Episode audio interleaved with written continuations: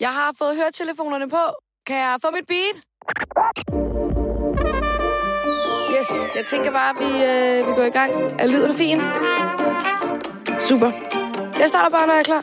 Fedt. Velkommen til Der er brev! med Frederikke Stage. Jens Dalsgaard, velkommen til Der er brev. Tusind tak. Og tak, fordi du vil være med. Tak, Frederikke. De fleste, de kender dig nok som øh, Jens the Beast. Og man Ja. kan sige, du har jo levet øh, et langt liv på, lidt på kanten med mm. steroider, kriminalitet og øh, paraffinolie ja. Har du øh, sprøjtet ind i armene. Og lige sidst nævnt, det vil jeg gerne lige dvæle lidt ved, fordi mm. at, øh, det er jo meget fremme i medierne i øjeblikket, for der er jo lige kommet den her DR-dokumentar, øhm, der hedder Dødelige drømmekroppe. Øhm, og som sagt, paraffinolie, det er noget, du selv har haft tæt ind på livet. Mm, det må man sige. Ja. Ja. Kan du prøve at fortælle lidt om, hvad paraffinolie egentlig er? Paraffinolie er et øh, afføringsmiddel, øh, som kommer i flydende form, som der måske er nogen, som vælger at bruge på en ikke så hensigtsmæssig måde. Mm. Mm. Og der var jeg en af dem. Og hvorfor er det, man vælger at sprøjte den i armene? Altså min egen grund. Ja, Personligt, jeg Ja. kan jo kun tale for mig selv. ja. Øhm, jeg voksede op i Vejlebevængen i Aarhus, og er en skræmt lille dreng. Jeg har ikke et særligt trygt hjem. Min mor blev syg med slerose, da jeg var 10, og min far han var øh, ekstremt psykisk voldelig, og øh, jeg havde det ikke synderligt godt i skolen. Det vil sige, at jeg følte ikke rigtig, at jeg havde succes med noget. Og jeg følte ikke rigtig, at jeg gjorde noget godt nok. Så jeg, øh, jeg havde et utroligt dårligt selvværd. Jeg blev meget, jeg var et mobbeoffer, rødhåret, fregner. Som barn? Øh, ja, som barn, ja. Jeg spiste øh, myseost, rød ost, fordi jeg er halv nordmand, mm. og havde rødt hår, og, øh, og gik i øh, rød velurtøj, og havde en rød fjeldrevtaske. Så det hele var rødt? Det var bare rødt. ja. Så øh, jeg, jeg blev mobbet rigtig meget også, og, øh, og alle de ting samlede sig inde i mig, til at jeg ikke følte, at jeg var god nok. Mm. Til at jeg ikke følte, at jeg var noget værd. Og øh, da jeg er i min midt teenageår, jeg er 14 år gammel, Ja. der øh, begynder jeg at styrketræne, stille og roligt. Øh, men jeg får smag for det, fordi her er der noget, jeg kan føle, jeg kan kontrollere. Mm. Der er noget, jeg kan føle, at jeg kan gøre noget ved. Og jeg følte, at det, det, var, det var en fed følelse at få. Der var nok også det her med dopamin og endorfin op i hjernen, som jeg slet ikke kendte noget til overhovedet ja. dengang, men, men det gav en fed fornemmelse. Og jeg begynder så at træne øh, jævnligt, øh, hyppigt, og øh, det bliver mere og mere. Da jeg så er 19 år gammel, der øh, bliver jeg præsenteret for et træningscenter i øh, Lystrup, mm. hvor øh, det var lidt nogle andre typer, end dem, jeg plejede at træne med. Der var nogen, der var langt større, end jeg nogensinde har set før. og jeg var jo rigtig glad for at træne, og jeg ville gerne være den stærkeste. jeg ja. Så du så det. lidt op til dem? Ja, men det Ja. gjorde jeg. Jeg er helt bestemt. Altså, jeg trænede med en, en, en familie i Aarhus Nord, som jeg gik i skole med. Øhm, storebroren hedder Siat, så jeg er stadig rigtig gode venner med dem i dag. Ja. Og han bænkede rigtig meget, så jeg skulle bare være stærkere end Siat. Og så kom jeg ud af det her træningscenter og sådan, okay, de er dem store, de stærke. Ja, ja, ja. Så jeg, hvad, hvad, hvad, gør man her? Jamen, uh, du kan jo starte på testosteron og dianaboler. Øhm, og, øh, og spøg til side, så var det jo faktisk der, hvor det ligesom tog fart, ikke? Mm. Øhm, det er sådan en lille hyggelig træningscenter i Aarhus Nord, hvor jeg trænede med den her familie. Og øhm, jeg, jeg gik væk derfra, kom der ikke op i lang, lang tid, og så kom jeg så tilbage, og var helt pumpet Hvorfor, op. hvorfor var du væk derfra? Jamen, fordi nu kunne jeg lige pludselig få det, jeg godt ville have. Jeg Ja. kunne være stærkere, jeg kunne blive Ja. større, og, og, den, den, øh, og den adgang var ikke det andet sted. Det var naturlig træning, og det mm. var råstyrke, og det var det her fællesskab, og det var en, en håndfuld brødre, øh, som, som alle sammen trænede. Med der, det var deres lille søster, hun trænede, så jeg var super lille, og jeg, Ja. og jeg gik i klasse med den mellemste bror. Øh, så jeg havde der i folkeskolen, ikke, og så havde jeg jo så kontakt til dem bagefter. Men, men de, var, de var sgu ordentlige. Øh, min, min, øh, min klassekammerat, øh, han er politibetjent i dag, og det Ja. var meget sådan en ordentlig familie. Men, øh, men jeg manglede noget, som jeg ikke kunne finde der. Og, øh, og det var jo, hvad kan man sige, et forsøg på at lappe noget indeni. Fordi selv i det fællesskab op ved dem, så følte jeg stadig derude. For jeg følte stadig ikke, at jeg var på plads. Jeg følte ikke, at jeg var god nok. Du manglede Øhm, noget anerkendelse, noget bekræftelse? Helt bestemt, uden tvivl, ja, klart. Igen, den der jagten efter at, at have det godt med mig selv. Mm. Men den finder du ikke andre steder. Og så begyndte du på steroider? Ja. Det gjorde jeg. Og det var sådan slut teenageårene? Ja, det var da jeg var 19. Ja. Og, øhm, og så begyndte det at tage om sig. Jeg begynder at, at fast bodybuilde og, og sætte ting til side for det. Og, har rigtig svært ved at... Og jeg prøver at gå i teknisk skole syv gange, forsøger jeg at tage Okay. en, en uddannelse. Ja. Øh, og, og jeg Men må hoppe, må hoppe fra. Hop fra, ja. Ja. ja. Forskellige årsager. Jeg er rødgrøn farveblind, så maler, malerarbejde, det, det fungerer sgu ikke så godt. Og, øhm, og, øh, og andre ting, øh, elektriker, lastbilchauffør og så videre, sådan lidt forskellige ting. Fordi jeg ville jo virkelig gerne, Mm. men det lykkedes ikke for mig. Det var også med til igen at, at øh, underminere min, min, min tro på mig selv. Ja. Og, øh, og da jeg så er 21, så øh, tager jeg et vagtkursus og bliver uddannet sikkerhedsvagt Okay. og arbejder så med det. Men på det her tidspunkt, der begyndte også at have en kriminaliseret løbebane ved siden af. Øhm, fordi der igen fandt jeg ud af, der er noget, jeg rent faktisk er god til her. Mm. Jeg var jo stor og stærk.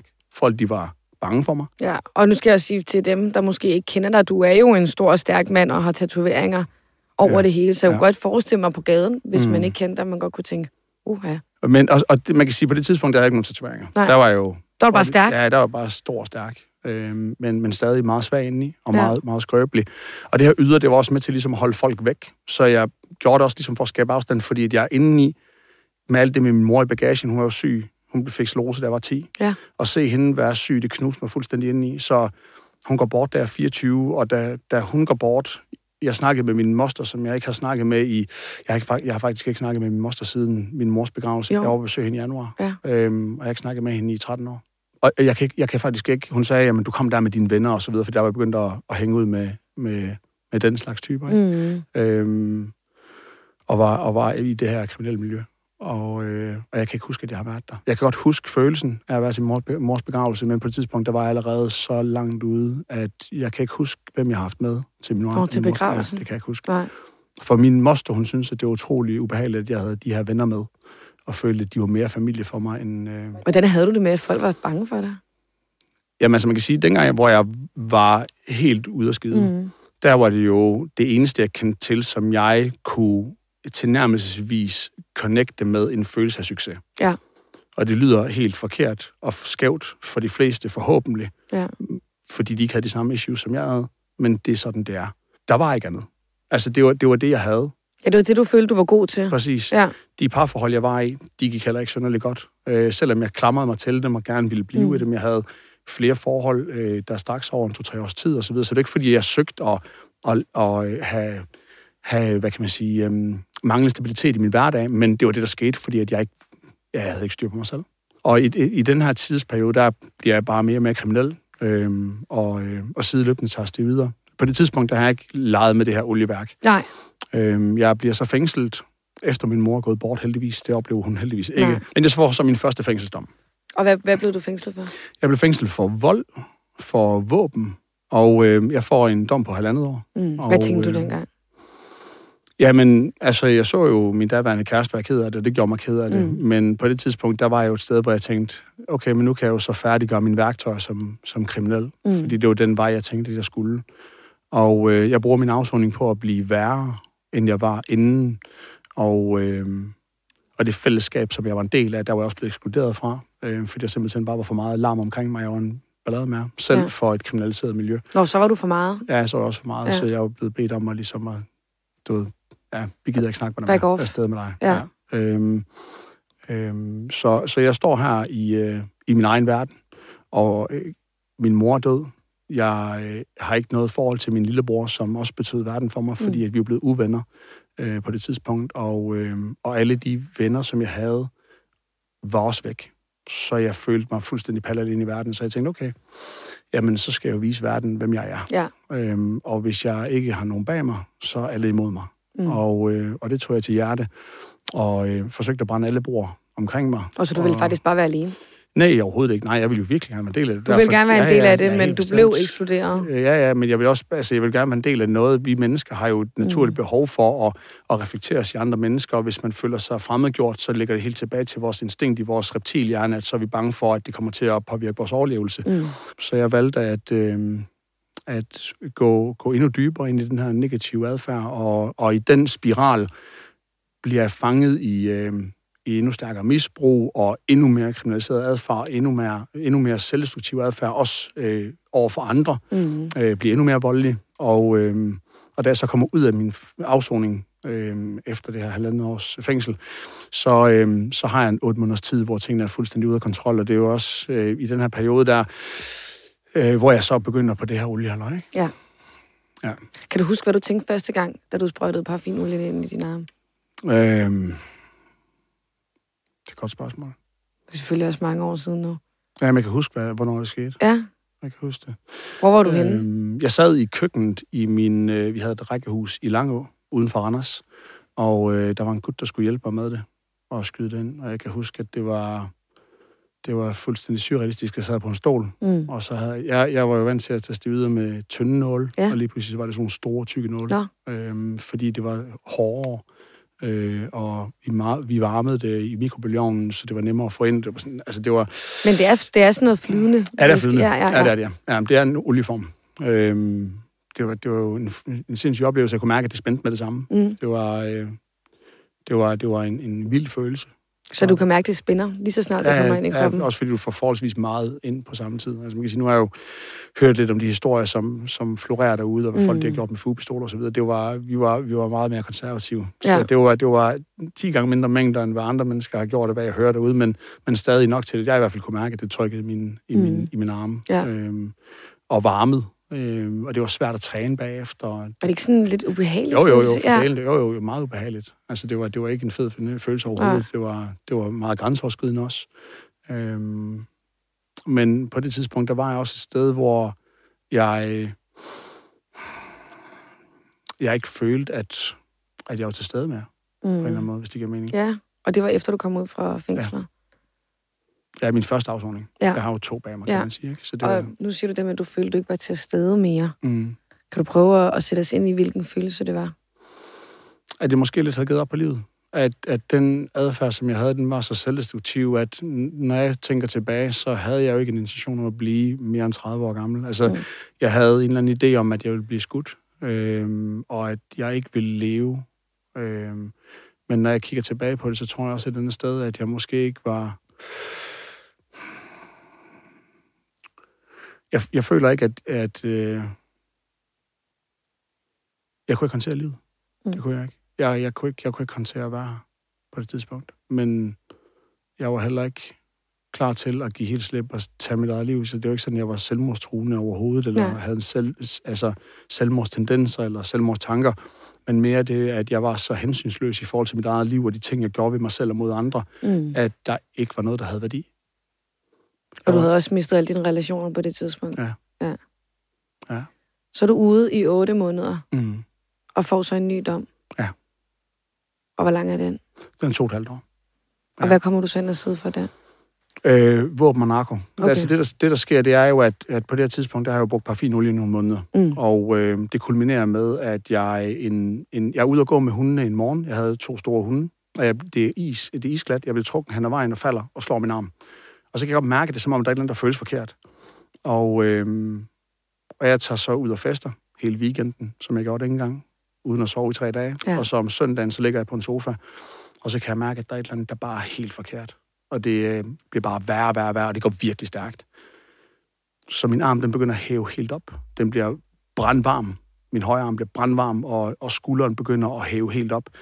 Og, øhm, og jeg giver det sådan lidt hen ad dagen og tænker, okay, det, det, det er ikke godt. Bliver du bange? Ja, det gør jeg. Ja. Ja. det gør jeg. Virkelig bange. Øh, jeg bliver utrolig urolig, og så tænker jeg, hvad fanden er der foregår? Mm. Øhm, og jeg har ikke været en, der har været lidt til at tage på hospitalet. Øh, men tænker, okay, det her, det er serious shit. Altså, der Ja. er noget, der er helt galt. Ja, du kan mærke, Ja. at det er... Ja. ja det er ikke for sjov. Nej. Og, øh, og så må jeg også komme til at kende sig af på det tidspunkt, der var jeg jo bestemt ikke ligeglad med, at hverken, øh, om jeg levede eller døde. Nej. Overhovedet ikke. Så man kan sige, i det splitsekund, der kommer jeg i tanke om, du vil fucking gerne leve. Ja. Du er her ikke, fordi at du er interesseret i ikke at fylde 30. Du vil gerne videre herfra. Mm. Og øh, jeg, kommer så, øh, jeg kommer så på hospitalet, tager derind selv, kører derind, og de siger så til mig, at øh, det skal opereres med det samme, at min arm er fuld af pus. Og jeg siger, Og det er fra parfinolien. Ja, det er bare Ja. ja. fra P4. Altså, man kan sige, jeg, jeg ved ikke, om det er faldet, der har været med til at, at, at eskalere det, og så det her med flere dage uden søvn og Mm. så videre. Ikke? Der måske har været med til at gøre så det er bare accelereret processen, men det gik virkelig stærkt. Hvad vil det sige, når det er fuld af pus? Det er, at din arm den er hævet op, og så er den fuld af betændelse inde i. Okay. Så det er simpelthen en, en kæmpe inflammation i armen, altså det er fuld af betændelse. Øhm, Og det er også derfor, den bliver varm og stor. Ja, ja, ja. ja, ja, ja. ja, ja men det var sådan, jeg kunne, jeg kunne tage min finger, og så kunne jeg trykke den ind i min arm, og så kunne jeg fjerne den, og så var der bare en, en du ved, en, en halv fingers længde ind i min arm. Ja, ah. Så bare blev der. Ja, Det var, det var virkelig, virkelig, virkelig klamt. Så kommer du ind på hospitalet? Ja, og de siger, at jeg skal opereres med det samme, og jeg havde jo set en, en dokumentar omkring en gut, som også havde gjort det, hvor han blev opereret, og de skal have hans biceps over og så videre, så jeg gik helt i panik og sagde, prøv at det her, det kommer ikke til at ske, I skal ikke operere mig, det I gør, det er, I stikker mig smertestillende, og så giver mig noget, noget, noget antibiotika, så og så, tager, så tager jeg hjem. Fordi jeg var virkelig bange for at miste min arm. Altså, det var det værste, der kunne ske. Også fordi jeg har set min mor sidde i kørestol hele mit liv nærmest. Mm. Og det med at have frygten omkring, hey, hvis jeg mister min arm, så mister jeg min førlighed. Og det er det eneste, jeg kender til. At det med ja. at, at, at, være stærk og at kunne bruge min krop, og, og se min mor være syg på den måde. Jeg havde så dyb med frygt i, at hvis det her det går galt, så kommer jeg til at blive... Så, så vil du også ende Så kommer jeg til at blive handicappet. Ja. Og det kunne jeg ikke leve med. Så jeg vidste slet ikke, hvad jeg skulle gøre mig selv, og det, øh, når jeg snakker om nu, skal jeg også mærke, hvor, hvor meget det, det, det påvirker mig. Ikke? Ja. Det der med at have den der tanke. Så, øh, så jeg tager tilbage og tager en, en halv dag mere og kommer kravlende tilbage på min grædende knæ, fordi mm. at i mellemtiden så er den her in, inflammation og betændelse ind i min arm, og min skulder er blevet så stor og fylder så meget, at det faktisk brister igennem huden. Uh. Det vil sige, at min skulder, den springer. Ej. Ja, der går hul. Det får så bare ud af den løber ud. Ej, nej, nej, nej, nej. Hvad, hvad ja. gjorde du der? Ja, men jeg kom tilbage på hospitalet ja. grædende. Ja. ja. Jeg, jeg græd. Ja. Jeg, var, jeg var helt fuldstændig knust. Det var så klamt og så ulækkert. Det var... Lugter det ikke helt vildt? Jo, for helvede er det synes Det er det værste. Det var, det var forfærdeligt. Så jeg kommer ind, og så, så bliver jeg så hastopereret. Jeg ved ikke, om det er to operationer i træk, de tager, øh, eller om det er, der er nogle dage imellem på det tidspunkt, der er jo forholdsvis koblet fra, kan man sige. Jeg også får masser af stærk medicin ja. smerterne. Og, øh, og jeg blev så opereret en gang i min skulder, for ligesom at få det ud, som allerede var bristet. Og så skærer de min triceps op og fjerner faktisk det meste af min triceps. Okay. Øhm, også fordi det var så inflammeret. Ja. Og øhm, jeg får så lov til at hele. Jeg bliver sendt hjem med øhm, en masse af sådan noget tang, øhm, øhm, bandage, man skal proppe ind i sårene, fordi at det skal hele indenfra. Det vil sige, at åben sår, hele mit triceps var flækket i to, fuldstændig åbent op. Det samme var min skulder, helt åben, bare åben kødsår, dybt ind i. Ej, nej, nej, nej, øhm, nej. Ja, ligesom en horrorfilm. Og det ja. skulle jeg så sidde med hver dag og få renset af hjemmepleje. På det så der kom nogen hjem til dig? 26 år gammel, ja. og sidder der benhård, kriminaliseret tosse med min latterlige guldkæde på, og mm. sidder og, og stinker af råd, øhm, og, og har en hjemmepleje til at komme og hjælpe mig. Ja. Det, det var så ydmygende, og så, så nedværdigende, at det, det kan ikke beskrives med ord. Mm. Og øhm, jeg tænker så, okay, men det er så, hvad det er. Og øh, jeg lægger mig til at sove en aften, der går en 14 dages tid. Jeg lægger mig til at sove en aften, og øh, så kan jeg mærke, at der er noget, der klør omkring højre side af mit bryst. Eller selvfølgelig sådan, okay, at jeg var okay. At det var ja, blevet fint ja, efter operationen? Okay. Ja. Jeg ved ikke, om der er gået 14 dage, men jeg, igen, jeg fik meget stærk medicin. Ja. Men, øhm, men jeg, jeg føler, at der er noget, der klør. Jeg lægger mig til at sove. Næste morgen, så vågner jeg op, og så har jeg 60 ml pus i min armhul, i min højre armhul. Det vil sige, at jeg har det der tilsvarende en, et ekstra bryst. Ja. Øhm, Ej, hvad tænkte du? Jamen, jeg, altså, tom for ord. Ja. Hvad, hvad fanden er det, der foregår? Ja. Hvad, hvad sker der nu? Og det var jo helt igen betændt, men det var sket ja. over natten. Ja. Det gik så stærkt. Og øh, jeg bliver så øh, hastanlagt igen og bliver opereret. Og øh, den her, øh, den her pusbyld, eller hvad det nu har været, mm. det, var, det er så øh, forårsaget af, at inflammationen og infektionen havde sat sig øh, videre ind i mine lymfer og begyndte at sprede sig øh, i overkroppen, og, og de fortæller sig til mig, at... Ja, det lyder farligt. Ja, to dage mere, så er det sat i hjertet, og så, øh, så havde det nok været svært at få samlet op på det, kan man sige. Ikke? Og så kunne det være, at mit, mit, øh, mit ønske var gået i opfyldelse af det, så er jeg ikke fyldt 30. Så mm. det var jo det var fuldstændig sindssygt. Jeg blev så heldigvis opereret, og det hele går rigtig godt. Men efterlader mig igen med et kæmpe stort åbent sår, som er 21 cm dybt, som faktisk strækker sig igennem nærmest hele overkroppen. Og, ej, ja, ej, hvor det var forfærdeligt. Fuldstændig sindssygt. Øhm, og øh, igen tilbage og, og ligge her med alt det her bandage på bliver så anholdt af politiet øh, kort tid efter. I, altså efter du har været alt det her igennem? Ja, ja. Så bliver anholdt af politiet for, for våben og narkobesiddelse. Med min arm i slyngen. Ej. Ja. Og så er det, så er det ind i, i brummen igen? Ja, heldigvis. Heldigvis. Så det var, det var, altså jeg kan bare huske, at jeg, jeg blev anholdt på en, en parkeringsplads i Randers, og, hvor jeg holder øh, med, øh, med tænding på bilen, og jeg var faldet i søvn rettet, fordi jeg var så udkørt. Mm. Og øh, politibetjenten står og banker på ruden, og jeg tænker bare tak. Altså, Hvor, hvorfor, hvorfor tak og heldigvis? Ro, ro. Altså det med at komme væk og, mm. og koble fra, og ligesom og, og bare kunne komme, komme væk. Ikke at, skulle, ikke at skulle være i det her mere. At øh, nu kan jeg endelig få lov til at slappe af.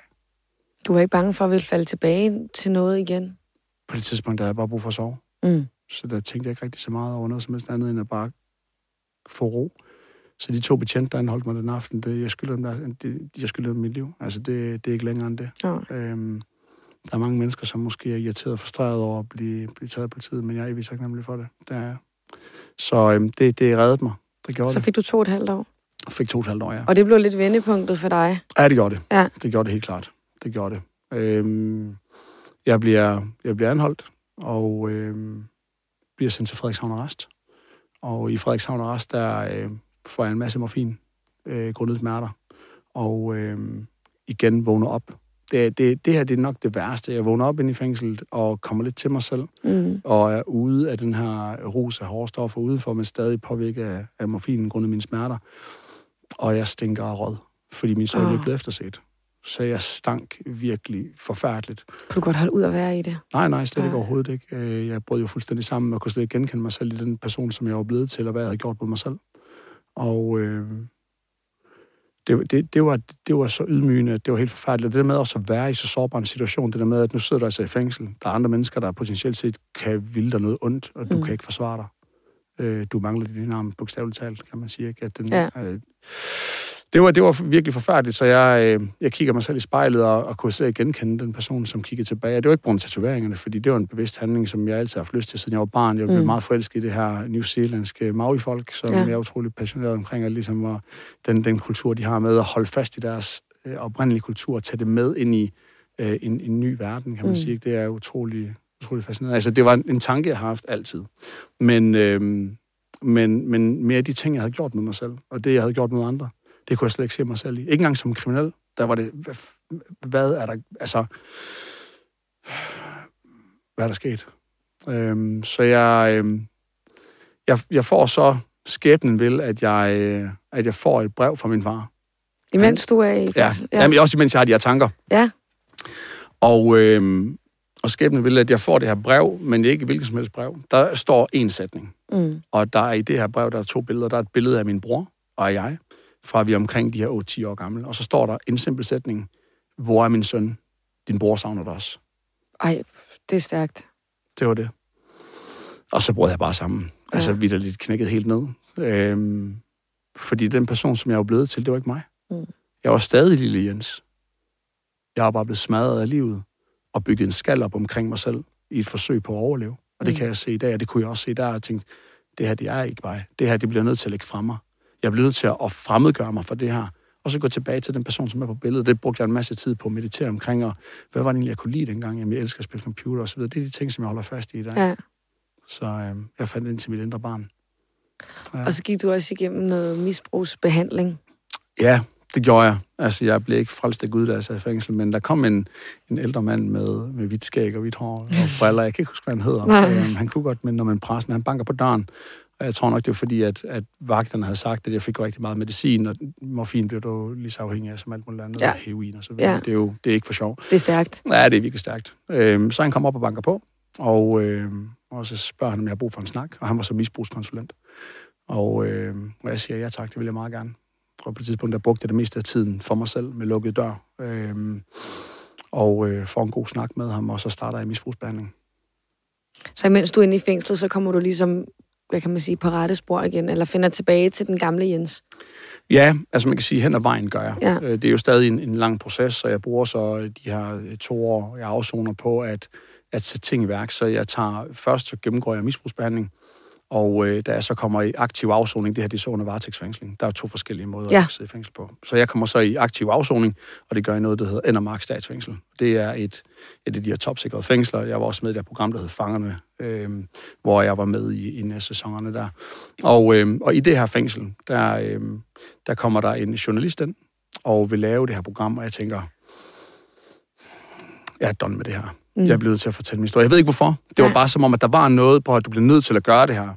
Så han kommer ind, og alle sammen sidder på ræd og række, og han spørger, om der er nogen, der har lyst til at deltage i det program, og der er ikke rigtig nogen, der siger noget. Så da alle sammen begynder så stille og roligt tilbage, så river jeg op i ham og siger, hey, hallo, Jeg vil måske jeg gerne. vil gerne. Jeg vil, jeg vil virkelig gerne med. Øhm, og, øh, og vi går så i gang med at filme, og en dag, så jeg, jeg går i noget skole og får noget undervisning, og så en dag, så, øh, så står der, så er der et skilt på, på døren, kan jeg huske, hvor der står anger management, man kan tilmelde sig noget. Jeg tænker, ja, hvorfor ikke? Altså, mm. jeg, jeg, jeg vil ikke vold længere. Jeg brugte lang tid på at sidde og skrive digte derinde, og mm. du ved, jeg var meget sådan... Øh, Poetisk. Ja, men koblet fra, øh, og, og ville ikke rigtig være en del af fællesskabet, og prøvede ligesom at holde mig for mig selv. Selvom det er rigtig svært derinde. Øh, og jeg har også kæmpet med det, det er klart. Men, men, men mine intentioner, de var, de var på vej den vej. Og jeg tænker, okay, men jeg bliver nødt til at, at arbejde med det her. Fordi det eneste, jeg kender til på det her tidspunkt, det er vold. Ja, og vrede, tænker jeg. Vrede. Ja. Masser af vrede ja. og vold. Jeg kunne ikke rigtig finde ud af at kommunikere på andre måder. Øhm, så jeg tænker, at det gør jeg. Jeg kommer så ind på det her hold, og øh, der går 5 minutter, 10 minutter, så øh, tager Tina Møller, hedder hun, øh, som jeg troede var terapeut, men det var hun så ikke. Hun er så fængselsfunktionær, men har så en masse kurser. Hun tager mig til side og siger, Jens, vi lige så stoppe for i dag, fordi vi var sammen med nogle andre. Og jeg, mm. og jeg sidder her og bliver virkelig vred, fordi jeg føler lidt, at der er sådan en, du ved, macho-attitude, at nu skal vi sidde her du ved, fortælle røverhistorier, blæse hinanden op, og det kunne jeg slet ikke være i, fordi jeg ville virkelig gerne ændre det her. Mm. Og hun kunne se, at, jeg, at min vrede, den voksede ind i mig, så hun tager mig til side, og så, øhm, så kommer hun så over til mig senere på dagen og siger, at det duer ikke, det her. Og så springer jeg i luften, fordi det var det eneste så, håb, jeg kunne se. Øhm, og vælter stolen væk, og hvad, hvad, hvad, hvad, hvad, hvad skal jeg så gøre? Så siger hun rolig, rolig. Jeg har fået mulighed for at lave et, et pilotprojekt med dig, hvor det er en til en undervisning. Okay.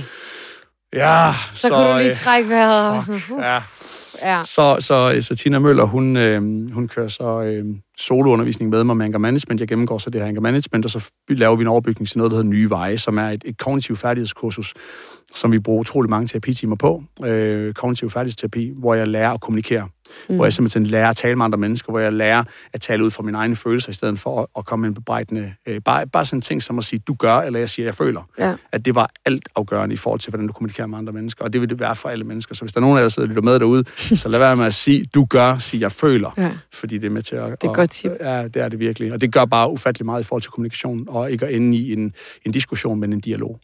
Så jeg får en masse gode værktøjer med mig, men jeg kommer selvfølgelig også ud fuldstændig på bar bund og ved ikke noget som helst. Noget som helst. Jeg er helt aldeles. Ja.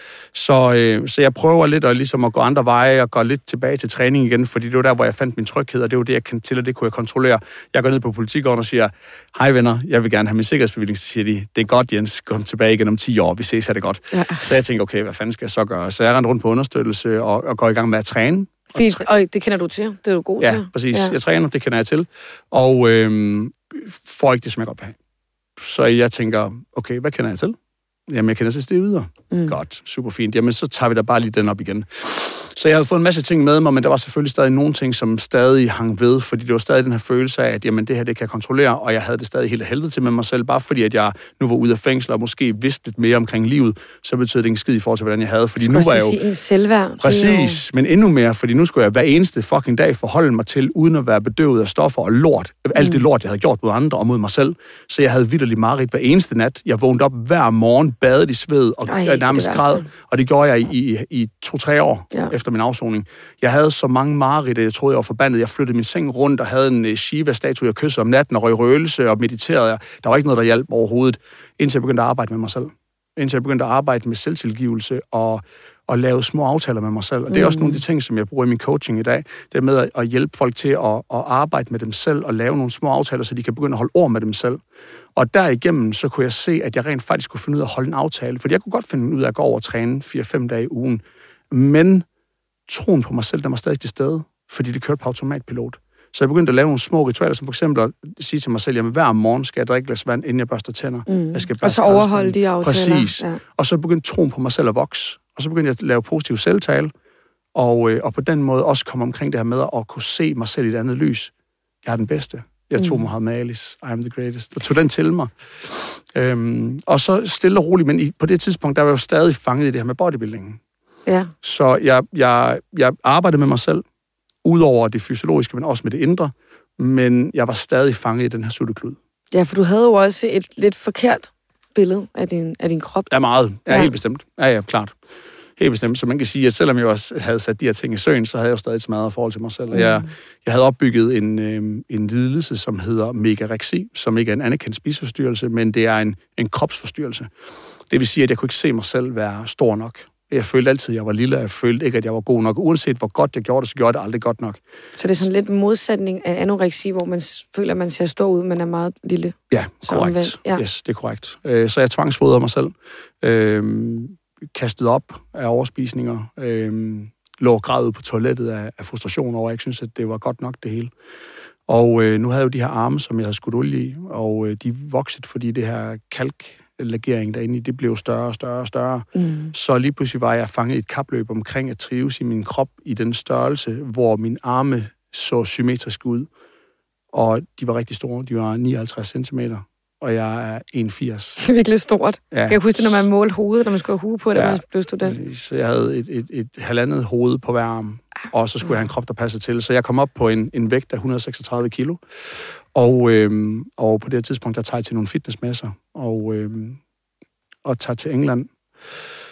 Og da jeg tager til England her, det er anden gang, jeg er derovre, og jeg tager alene derover. Frederik og jeg, vi er sammen på det her tidspunkt, og vi mødte hinanden efter min anden afsoning. Så hun har ikke været igennem alt det her olieværk og, og min kriminalitet, mm. men mødte mig, da jeg var i gang med ligesom at, at komme tilbage og blive resocialiseret. Så jeg tager til England, og det er min første messe uden hende. Og hun har også været med et par gange, en gang til England og en gang i Tyskland, og et, et utroligt støtte, men jeg tager så steder og tager hen i træningscenteret, øh, som det første efter jeg lander over i Birmingham tager hen i træningscenteret, og øh, den første øvelse, der får en hjerneblødning midt under træningen. Og hvornår var det? Det var tilbage i 16. Ja. Og hvad skyldes hjerneblødningen? Jamen altså, jeg troede jo, det var grundet steroider og hård træning og så videre. Det var det, der var min første intention, eller sådan, hvad kan man sige, øh, antagelse. Jeg, øh, på det her tidspunkt, der er jeg i medicinsk behandling. Under min afsoning, der har jeg fået noget ADHD-medicin. Øh, måske lidt forholde mig i ro, jeg ved det ikke. Men det var i hvert fald min egen overbevisning, at der har været et eller andet der. Og øh, jeg kommer så ud af afsoning, så hvis vi lige bare lige tager et skridt tilbage, så kommer jeg ud af afsoning, og så fortsætter jeg den her medicinske behandling. Mm. Jeg får et præparat, der hedder Medicanet, og øh, jeg får 160 mg om dagen. Og øh, jeg får det ordineret af en psykiater i Randers. Og på det her tidspunkt, der er jeg også i gang med at prøve at se, om jeg kan få visum til USA. Jeg får så min hjerneblødning, kommer tilbage til Danmark, øh, overlever heldigvis, ja. har ikke nogen ben, eller skal, skal, skal og det er også ret vildt i sig selv. Fuldstændig vanvittigt. Men øh, jeg kommer så tilbage, og på det tidspunkt, der skal jeg have visum til USA. Så for at få visum til USA, så jeg er tidlig kriminel, så skal jeg igennem noget, der hedder et waiver-program. Det vil sige, at jeg skal vurderes i forhold til, om jeg er egnet til at komme ind i USA. Så de beder mig om at få en psykiatrisk udredning for at se, om jeg er faretruende i forhold til samfundet. Mm. Jeg tager så hen til min psykiater. Han har mistet hans bevilling grundet fejlmedicinering. Og jeg bliver så henvist til en, en kvindelig psykiater, der kommer op til hende. Hun er så neurolog ja. oven i købet. Det vil sige, at det første, der sker, når jeg kommer ind, det er ikke, at jeg får en ny recept, men at jeg får en indlægsseddel til det præparat, jeg er blevet ordineret, hvor der står sort på hvidt, så siger hun, den hjerneblødning, du lige har haft, den er på grund af det her. Ej, hvor er det sindssygt. Ja. Du har fået 160 mg, hvor max dosis er 100 mg. Og hvor lang tid har du fået det? Det har du fået i fem år. Ja. ja. Det skulle du... Max dosis på det her, det er 100 mg i tre måneder. Ej, jo fuldstændig sindssygt. Ja. Og så står der rent, der står sort på hvidt, at det nedbryder hjerne og hjertekar ved den dosering. Ja. Så, og det er ved 100 mg. Så øh, jeg har fået en fejlmedicinering, og det er det, som, som jeg tilskriver det. Man kan sige, det kan jo godt være en konstellation af mange ting, ja, og ja, træning ja. så med Din krop har været udsat for meget, præcis, men... Præcis, ja. Men, øh, Ja, så det var, det var vildt stoppet så med medicinen, og fandt ud af, at jeg overhovedet ikke havde brug for det tværtimod. Jeg havde det fucking fantastisk inden i, og, og fik en masse ro indeni. Øhm, og, øh, og så begyndte jeg at arbejde stille og roligt med også at træne nogle drenge, og, mm. og gik ind i coaching. Dog øh, pro bono, kan man sige. Der ja. var ikke... Øh, ja, fordi så vil du ligesom bruge alt det, du ja, har været præcis, igennem til at komme det. ud yes, med, ikke? præcis, ja. Og hvad har det gjort for dig i dag? At du kan hjælpe andre på den måde? Jamen, det har givet alt jo. Ja. Men man kan sige, at det som, det, som jo sker, det er, at jeg, øh, jeg er så i Randers her og, og begynder at træne nogle drenge. Øh, det bliver faktisk opfordret til en anden, fordi jeg, sådan, jeg står hernede i træningscenteret, der kommer en, der hedder Samuel, og så siger han til mig, hey, du ved, det ser ud til, at du styr på tingene. Hvorfor, øh, hvorfor tjener du ikke penge på at hjælpe andre? Ja. Og på det tidspunkt, der var der ingen coaches i Danmark overhovedet. Der var tre. Det var, det var før alle, alle blev personlige yes, træner. præcis. Der var, der var tre coaches, og de var bodybuilding-relateret, det var kun til scenen. Øhm, og så siger han, jamen, øh, det kan man tjene penge på. Øh, og jeg siger, nej, det kan man ikke. Så siger han, det kan man godt. Og øh, der går to måneder, og så var han ud af det igen, og han er revisor i dag. så, det er lidt ja, af mig. Ja, jeg gjorde det for pengene. øhm, og og jeg, jeg gjorde det for passionen, så jeg blev ved med at gøre det, selvom jeg ikke tjente noget på det. Jeg synes bare, det var mega fedt, det ja. med at mødes med nogle drenge, og du ved, give dem en kostplan, et træningsprogram og træne med dem. Og det, det var mega fedt. Det gav mig sindssygt meget, det med at kunne give noget læring videre, og der lige pludselig så begyndte jeg at føle et formål. Ja. Jeg kunne ikke blive sikkerhedsvagt, men jeg kunne hjælpe de her drenge med Og det var sådan noget andet, du var god til. Præcis. Det var jeg rigtig god til. Jeg var mm. meget passioneret omkring det. Og, øh, og det tog så om sig, så jeg bliver jo så, hvad kan man sige, øh, mere og mere passioneret omkring det, og gør det mere og mere og mere. Går så lidt væk fra det en periode, hvor jeg prøver lidt med noget skuespil. Øhm, og så for en fire års tid siden, så tænker jeg, ved du hvad, jeg vil jo egentlig gerne samle op på det, fordi at jeg sad på et, et sæt med, øhm, Ole Møller, som en af mine gode venner, Ja. men på Valhalla. Og, øh, og jeg var derinde som statist, og på det tidspunkt, der kendte jeg ham ikke, og jeg tænkte, Roland, han er fucking the shit, og han har lige været med i Skyscraper med The Rock. Nu skal jeg det bevise dem, det danske, det danske rock, og så er det bare sådan noget, de ligger og sover rundt omkring, og jeg tænkte, "Ah, fuck det lort, det skal jeg ikke være med i. Filmindustrien, det er ikke noget for mig, så gik jeg tilbage til coaching og, øh, og bankede igennem på det. Øhm, så, så det at kunne hjælpe andre mennesker har givet mig det formål, jeg har i dag. Ja. At den værdi, som jeg har inde i mig selv i dag, at de ting, som jeg har været igennem, uanset hvor makaber det kunne lyde, vil jeg aldrig være igennem, eller være for uden, fordi mm. det har givet mig forståelse af alle facetter af livet. Og altså, som vi jo også snakkede om nu her gennem hele podcasten, du har jo været virkelig mange ting igennem, mm. hvor man tænker, din krop må da have taget skade på en eller anden mm. måde. Altså, men hvordan har din krop det i dag? Ja, det ville jo være det mest logisk ting. Det er jo sige, det. Det, det burde jo gå galt, det der. Ja. Øhm, og man kan sige, nu er der jo det her program med de her stakkels mænd, Mm.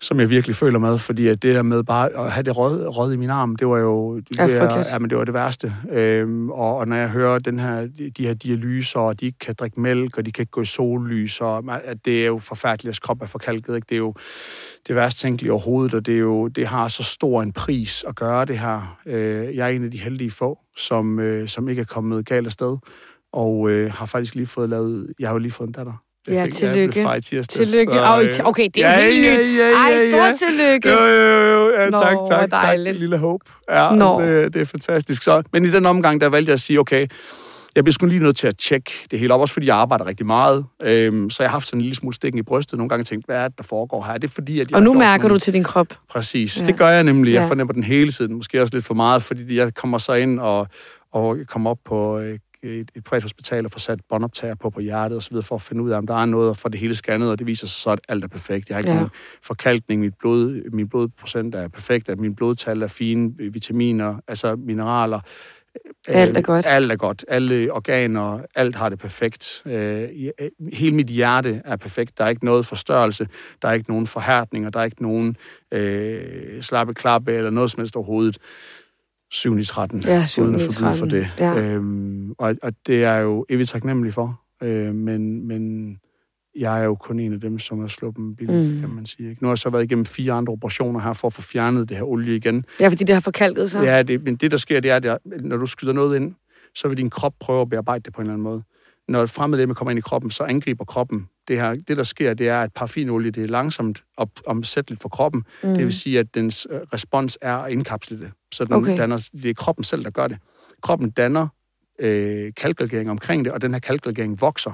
Så det er en, det er en respons fra kroppen. Det er et, et, en, en forsvarsmekanisme for, at det her det ikke skal komme ud. Men det bedste, den kunne ske, det var, at den ikke gjorde det, så det kunne opløse sig og komme ud. Mm. Men, Men det, samler det, sig. Det, ja, det samler sig, og det, og det bliver ved med at vokse. Det vil sige, at det er fuldstændig ligegyldigt, hvor meget olie du har inde i. Det er kalkregeringen, der ligger omkring, der er farlig. Det er det, der er så sindssygt. Ja. Og, det, og den vokser bare. Ej. Ja, Og det er sådan noget, der er hårdt. Ja, det bliver stenhårdt. Ja. Ja. Det gør det. Så man kan sige, at olien, jeg ved ikke, hvor, hvor hårdt det bliver, men, men jeg fik jo fjernet mit, så jeg har fået fjernet 80 eller 90 procent af det. Hvor meget vejer sådan noget? Jeg ved faktisk ikke, hvor meget jeg fik Nej. taget ud, øh, men, øh, men der var meget. Det var, det var rigtig meget. Det var over fire hårde omgange, ikke? og det var igen det der med at skulle gå igennem det, og sådan en frygt for, og jeg kan, jeg kan huske, da vi lavede det tv-program, Giften i min krop, at, at jeg skulle spørge om det der med, hvad konsekvensen kunne det være, Ja. være ved det, ikke? det der med, at hvis de skærer for dybt, mister min hænd, og førlighed, og så er jeg jo tilbage til udgangspunktet i forhold til mm. det med at blive handicappet, som er min store frygt med ikke at kunne bruge min krop frit. Øhm, så det var det syv hårde operationer, som jeg har været igennem for at få rettet op på, på noget vanvid. Ja, Og nu sidder du her og har det godt. jeg har det ikke godt, jeg har det fucking fantastisk. Det, er, og det under jeg dig så meget. Det under jeg dig så meget. Tak, tak. Jens, tusind, tusind tak, fordi du vil komme ind og fortælle din historie. Og jeg er sikker på, at du er et kæmpe forbillede og inspiration for virkelig mange. Så øhm, jeg håber, du bliver ved med at, at dele ud af dine gode budskaber og læring. Jeg stopper aldrig. Tusind tak, fordi jeg måtte. Og så håber jeg selvfølgelig også, at der er nogen derude, som tager noget med sig herfra, og ikke ser det som, Nå, men hvis han kan, Så kan jeg sgu også." Nej, Nej. Men, men tværtimod, husk på, at det her, det er undtagelsen frem for tilfældet, og, og bare det at gøre det, det altså, da jeg snakkede med, øh, med, jeg tror, det var en af de kollegaer i forhold til, var det en skreven artikel også, øh, hvor hun spørger, hvad jeg synes om det, om det var noget, jeg, om det var noget, jeg kunne anbefale. Så sagde jeg, om jeg også ville anbefale at lege russisk roulette med en let pistol, eller stille ud i trafik med kørende biler. Fordi at der er så massiv risiko ved det, og, mm. og kigge på de herrer, som er i tv, det er kun dem, der tør stå frem. Tænk over det. Så øh, pas på jer selv derude. Og det er ikke det værd. Det er det bare ikke. Arbejde med jer selv i stedet for. Indad. Godt. Ja. Tak. Tak for det, Jens. Det var det, tak.